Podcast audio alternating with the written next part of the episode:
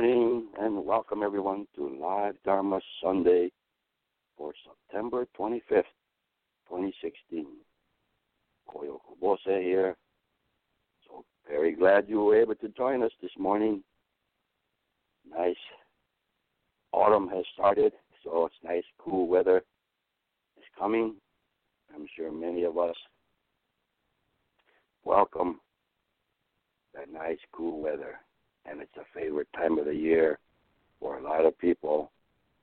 Uh, a lot of people like Halloween and uh, pumpkins, pumpkin pie, pumpkin bread, uh, apple spices, and uh, nobody likes hot weather.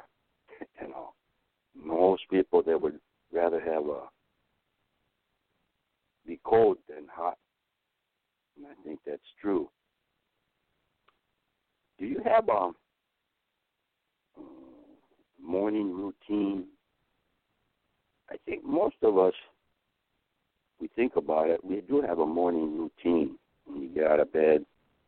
And, um, uh, maybe some of us have it a little bit stronger than others in terms of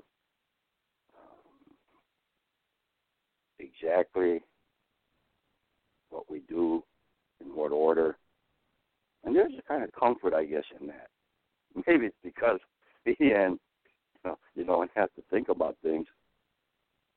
And uh, but I, one part of the routine, my morning routine, uh, we have two dogs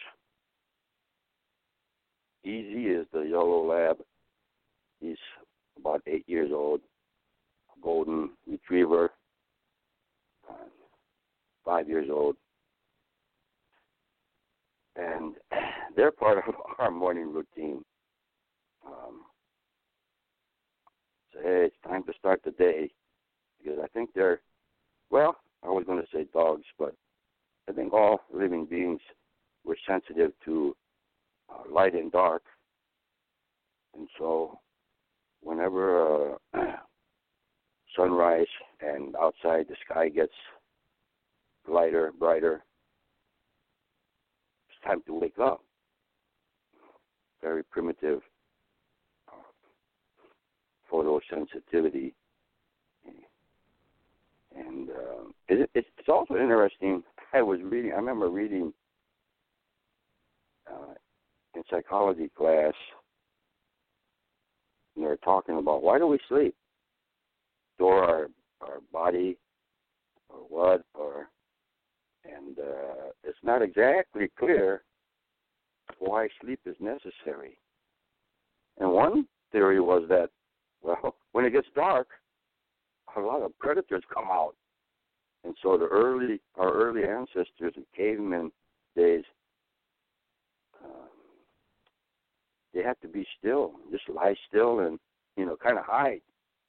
There's some large pred- predators in roaming around at night. So that was why we go to sleep at night.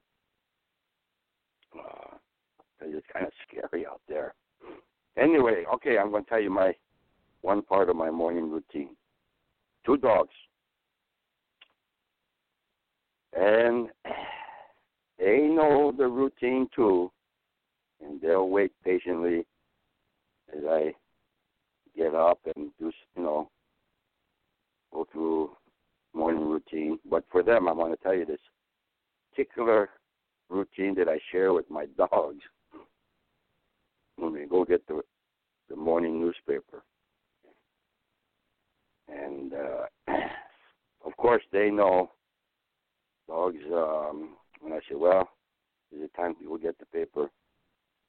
Is it even when at first it's time? Is it time to get the paper? Oh, they get excited. is it time? They get excited. Is it? They get excited. This is simple conditioning, but you notice this right away, and uh, so they don't miss a thing nonverbal cues, everything. So okay. Um, you know, we're on six acre property, all wooded, and um, the street is a cul-de-sac. There's not much traffic. The neighbors are far away, and uh, paradise for dogs. They run around freely, and our house is set back from the road, maybe about 300 yards. Long dra- uh, gravel driveway, and um, I remember one time we had the family visiting and standing out outside the house, and I mentioned, "Gee, I wonder if I should get our driveway paved." Some people pave their driveway or even concrete, you know. Well, that's expensive. Maybe you can get an asphalt. And one family member, she said, "No, no, no, no. you you leave this gravel." I said, "Oh, oh," and uh, I guess they like the natural, the natural look of it. And uh, so I'm never going to pave my asphalt my driveway. It didn't make much difference to me, but yeah, keep it nice, natural looking. And we have trees that grow on the side of the driveways and arch over the driveway. That's really nice. You know, you got overarching trees, and our the house is sort of a like a hideaway. You know, set back, and uh, I kind of really like that. You know, um, not right on the street. Some people like to be right up on the street, see all the action, see who's going by and everything. But I just sat back, nice and quiet. So I have to describe the scene uh, and the dogs. wow. Okay. So time to get the paper. So go to the front door. Our dogs, uh, they're not that well behaved in terms of being trained. But we do have some of our routines. Okay. Um, and I didn't want them to rush out the front door, so they know to wait for the signal. And this works in the morning as part of our routine. They wait okay, till I give them a nonverbal signal, or if I say okay, you know they'll they'll run out. But usually I don't say anything. I just I just give a little wave with my hand, and then they they wait for that it looks like they're very well trained, but other times of the day, if some visitor comes and you tell them to stay and you open the door, they'll they'll rush out there. Okay, it's very context specific. Okay, in terms of this routine, they're not really well trained. Um, but I really get a kind of this one moment as part of our morning routine. I open the door. They they wait, and I kind of look outside. It's kind of a habit uh, when you live in the foothills. A lot of wildlife is around, and um, so I I look the door and I and I kind of look around, and I look right on the on the um, doormat right around the door. I mean, you know, maybe there's a snake there. Maybe there's a big old tarantula spider, or you know, it's just that kind of second nature now. So I I open the door and I look around, and then I take my hand and I wave it, and then the dogs run out. And just like it's time to get the paper. And then it's time. It's they they get so abbreviated in terms of oh, you know what will you listen. So I don't have to move my hand very much. They're just like policemen looking at somebody's hands all the time when they make an arrest. Show me your hands. Uh, so first I just wave my hand and my arm, I, you know, make the, and they run out. Then I just have to move just my hand. Is it? It's my my arm is hanging down by my side, and then just my index finger makes the movement, and they run out. And then so I kind of make it into a game for myself, and I just twitch my finger just a little bit, and they'll run out. They don't miss a thing, and it brings a smile to my face. How I'm starting the day like this, this, this little routine, and they run out there. And of course, dogs are territorial, I guess, and they know that things have been out there at night, so they go out there to see who's been around the house. And of course, their noses are very sensitive so they go out there and say, "Who's been around here?" You know, this is part of their, their what their what their nature is. Like big shots. Who was around my property? And they look around, and sometimes they get a good scent of something, and they start running, you know, all over. And then I'm walking down the gravel driveway to go get the or we got we get the earth, our newspaper as an early morning edition. And uh, uh, so they go, and we and as they as I go approach the the uh, road up there, they just toss the paper, you know, as they go as they go driving by, they throw throw the paper out, and it's at the head of the driveway and the dogs are going with me, and they're gone. They're on this off to the side, running around here and there. And we get the paper, and uh, once in a while, if the timing is right, there's some early morning uh, joggers or walkers. A couple of ladies, they walk, they go walking, and they they have about three or four, maybe five dogs with them. Our dogs are friendly. And you got quite a walking group there. Yeah, every morning we do it, you know. And uh, our dogs are so friendly. They, well, I say, okay, that's enough, boys. Come on, come on. I'm all saying, okay, boys, okay, boys. Anyway, most mornings nobody's around, and when I get the paper, want to go back. Okay, let's go back, boys. Shall we have some breakfast? Okay. Let's go get something to eat. They know that word, that phrase. eat. Let's go get something to eat. Yeah. I said, probably I just I I I could probably just say eat. Time to eat. Okay. And so we'll go back. Uh and I was thinking that little gesture and the part of the routine, I always smile. I just jerk my, move my index finger just a little bit, and they run out there, and I smile, you know. And then to see them charging out there, what a way to start the day, the morning, you know. Um, and I thought, well, the phrase came to mind little is big. These little things that kind of give us, uh, well, not exactly joy, but kind of a joyful contentment in in little things in life, and maybe in your morning routine, you know.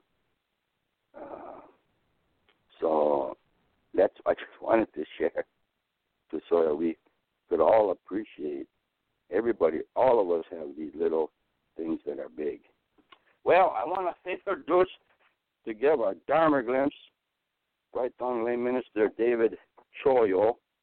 Uh, he is part of our LM7 group, lives in Pennsylvania, and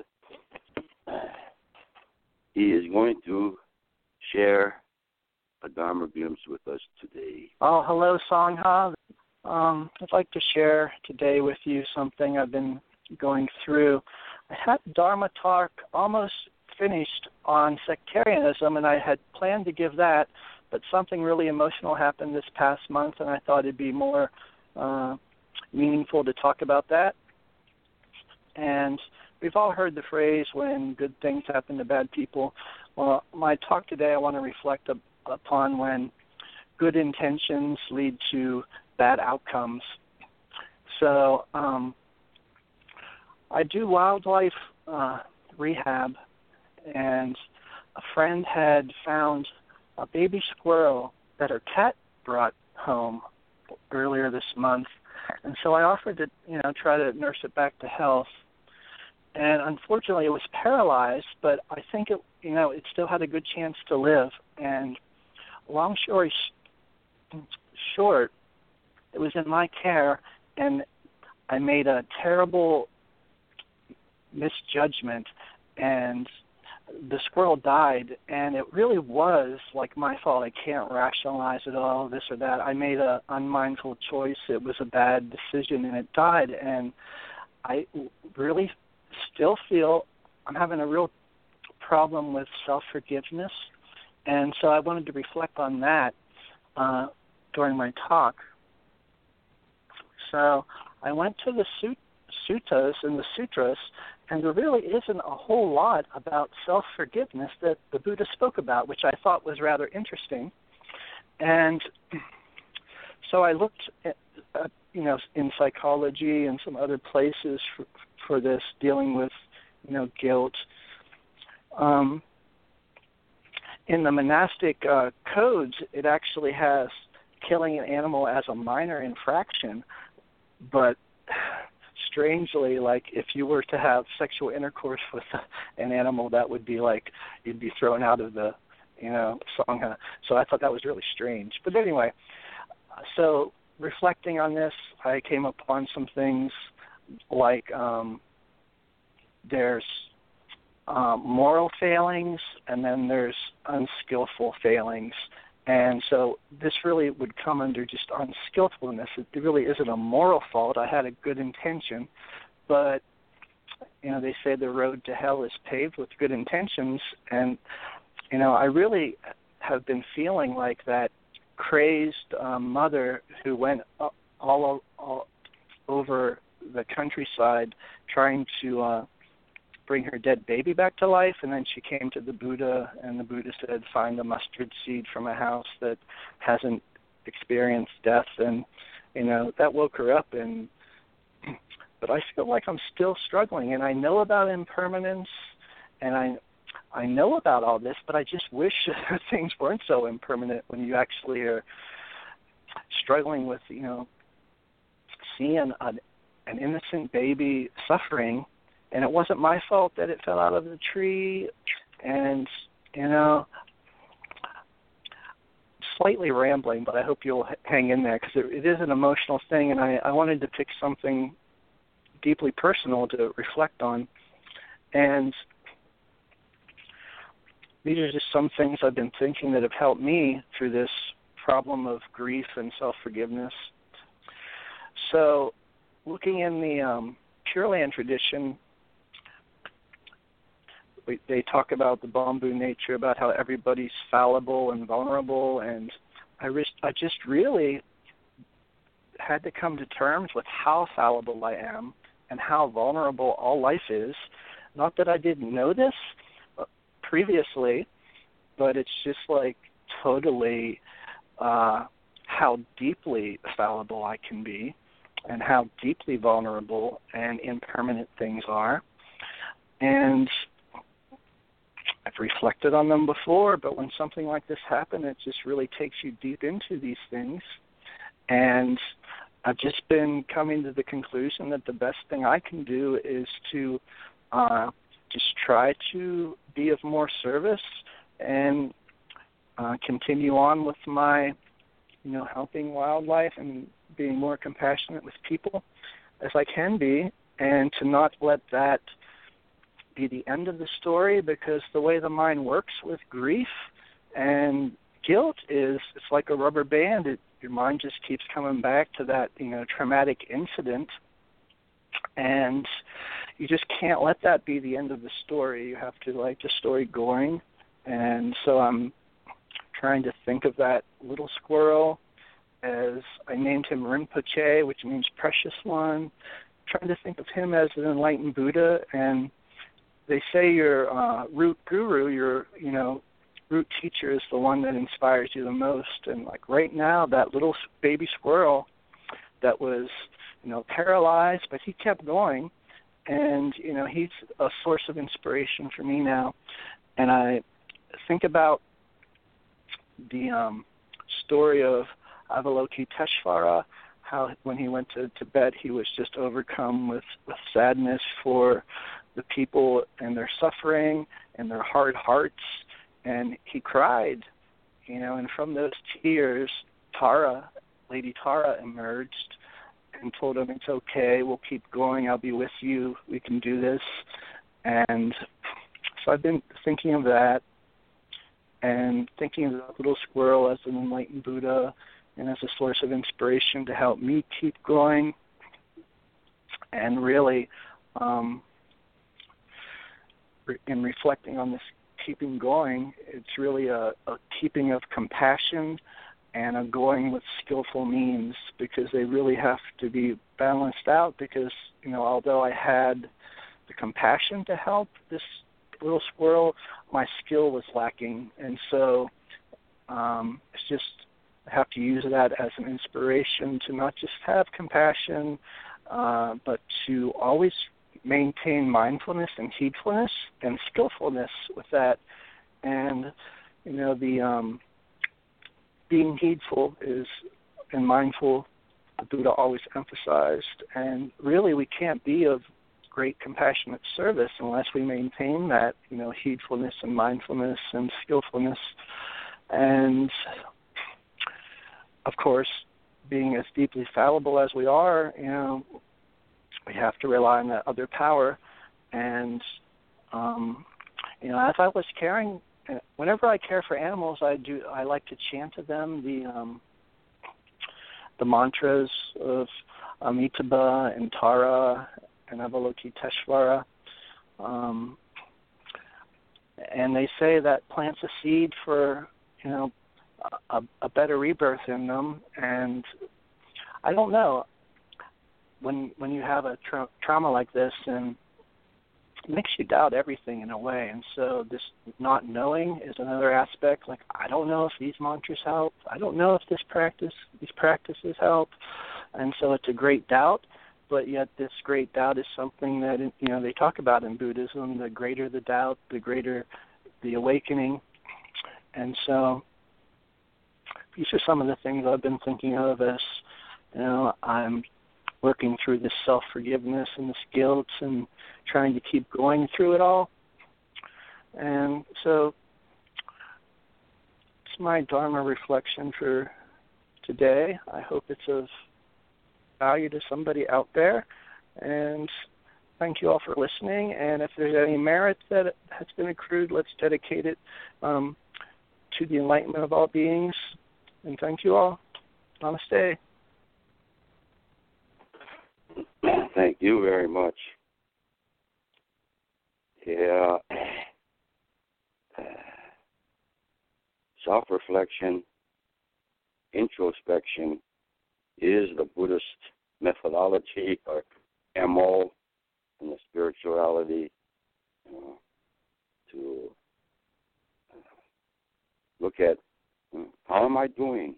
You know, you know, and to rather than looking outward when things go bad, we have to cultivate wisdom.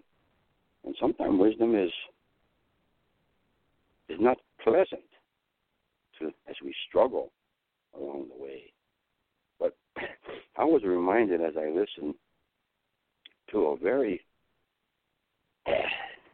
impactful story that I heard. Uh, you'll see the similarity here.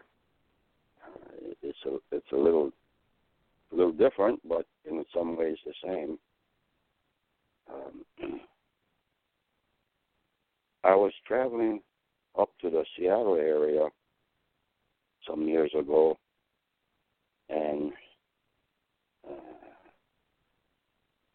I was a guest speaker there, and Seattle uh, Temple, part of the uh, Buddhist Churches of America. So it's a, a Jodo Shinshu Temple, and they, um, a few years back, they instituted um, called MAP, MAP, which is acronym for Ministers Assistance Ministers Assistant Program, MAP. And see, in most hierarchy, religious institution hierarchies, there's clergy and there's lay. Two separate groups, and there's a big, big, big gap between the two, between the highly trained clergy and then the lay people that they serve, the congregation. And so, some parts of members of the congregation are, are very capable and very interested in becoming leaders, but you know they're lay. They don't want to. They have a, their own job and whatnot. They don't need to go into the ministry as an occupation. So this is a very good system, and you can get. Uh, so most of the large temples, they have ministerial assistants help to get the altar ready for you know, Sunday service and things like this. Um, and under supervision, they, they can help out when the load gets heavy in terms of religious services that are necessary, this and that. And um, before the Sunday service, maybe you have about 15 minutes. You're in the waiting room. You robe up and and and I was waiting with a ministerial assistant, um, middle-aged Caucasian man, and uh, so I asked him, "How did you to Buddhism?" You know, uh, and he said, "Well." Uh, what started it all, he said, and he told this story. He was uh, grew up in a southern state. I don't remember where it was. Maybe Mississippi, Alabama, someplace. And he and his brother, when they were young men, they went hunting. His brother was a hunter. Their assistant, you know, he says, "Well, I wasn't into hunting that much, but my brother was enthusiastic, so I went with him, and we went uh, hunting with uh, bow and archery, bow and arrow. I guess I can't remember what they call it, but the the ones in the, not not the recurve bow like an Indian American Indian might use, but it's that more modern type crossbow type. Okay, it's hunting, very powerful, and they're in the woods, and uh, this ministerial assistant, they shot this raccoon. And the arrow pinned the raccoon to the trunk of a tree. And then they approached the raccoon. It was still alive, and his eyes had a look in his eyes as the, their eyes met. His ministerial assistant and the raccoon and he says that the, the eyes, the raccoon's eyes, had the expression of, well, "Why, why did you do this to me?" And that really impacted this hunter, young hunter, and he he said he never hunted after that. And in fact, for a number of years after that, he became a vegetarian. And he said as he reflected upon this, you know, his spiritual journey, that was a start. Um, and then it led him eventually to Buddhism and so forth. Uh, in retrospect, we could say as we process these things in our spiritual journey, that raccoon was a bodhisattva raccoon in Choyo's Dharma That squirrel was a bodhisattva squirrel. You know? Some unfortunate life event. We don't seek we don't have to seek out unfortunate things that have powerful impact that really influence us. And eh? things will happen. And eh? despite our intentions and everything, or even because of them, it somehow leads to an event that affects us. And a lot of times in the spiritual world, misfortune is fortune, which is the title of an essay in uh, one of my father's books, where he, where he writes about okay, misfortune is fortune in the spiritual world. Okay. It's because we're hungry that we come to appreciate food. Okay. It's because we get ill we, we appreciate good health. So the Dharma works in mysterious ways. That's all for today's broadcast. Till next time, yes, keep going, and you have a beautiful day. Thank you.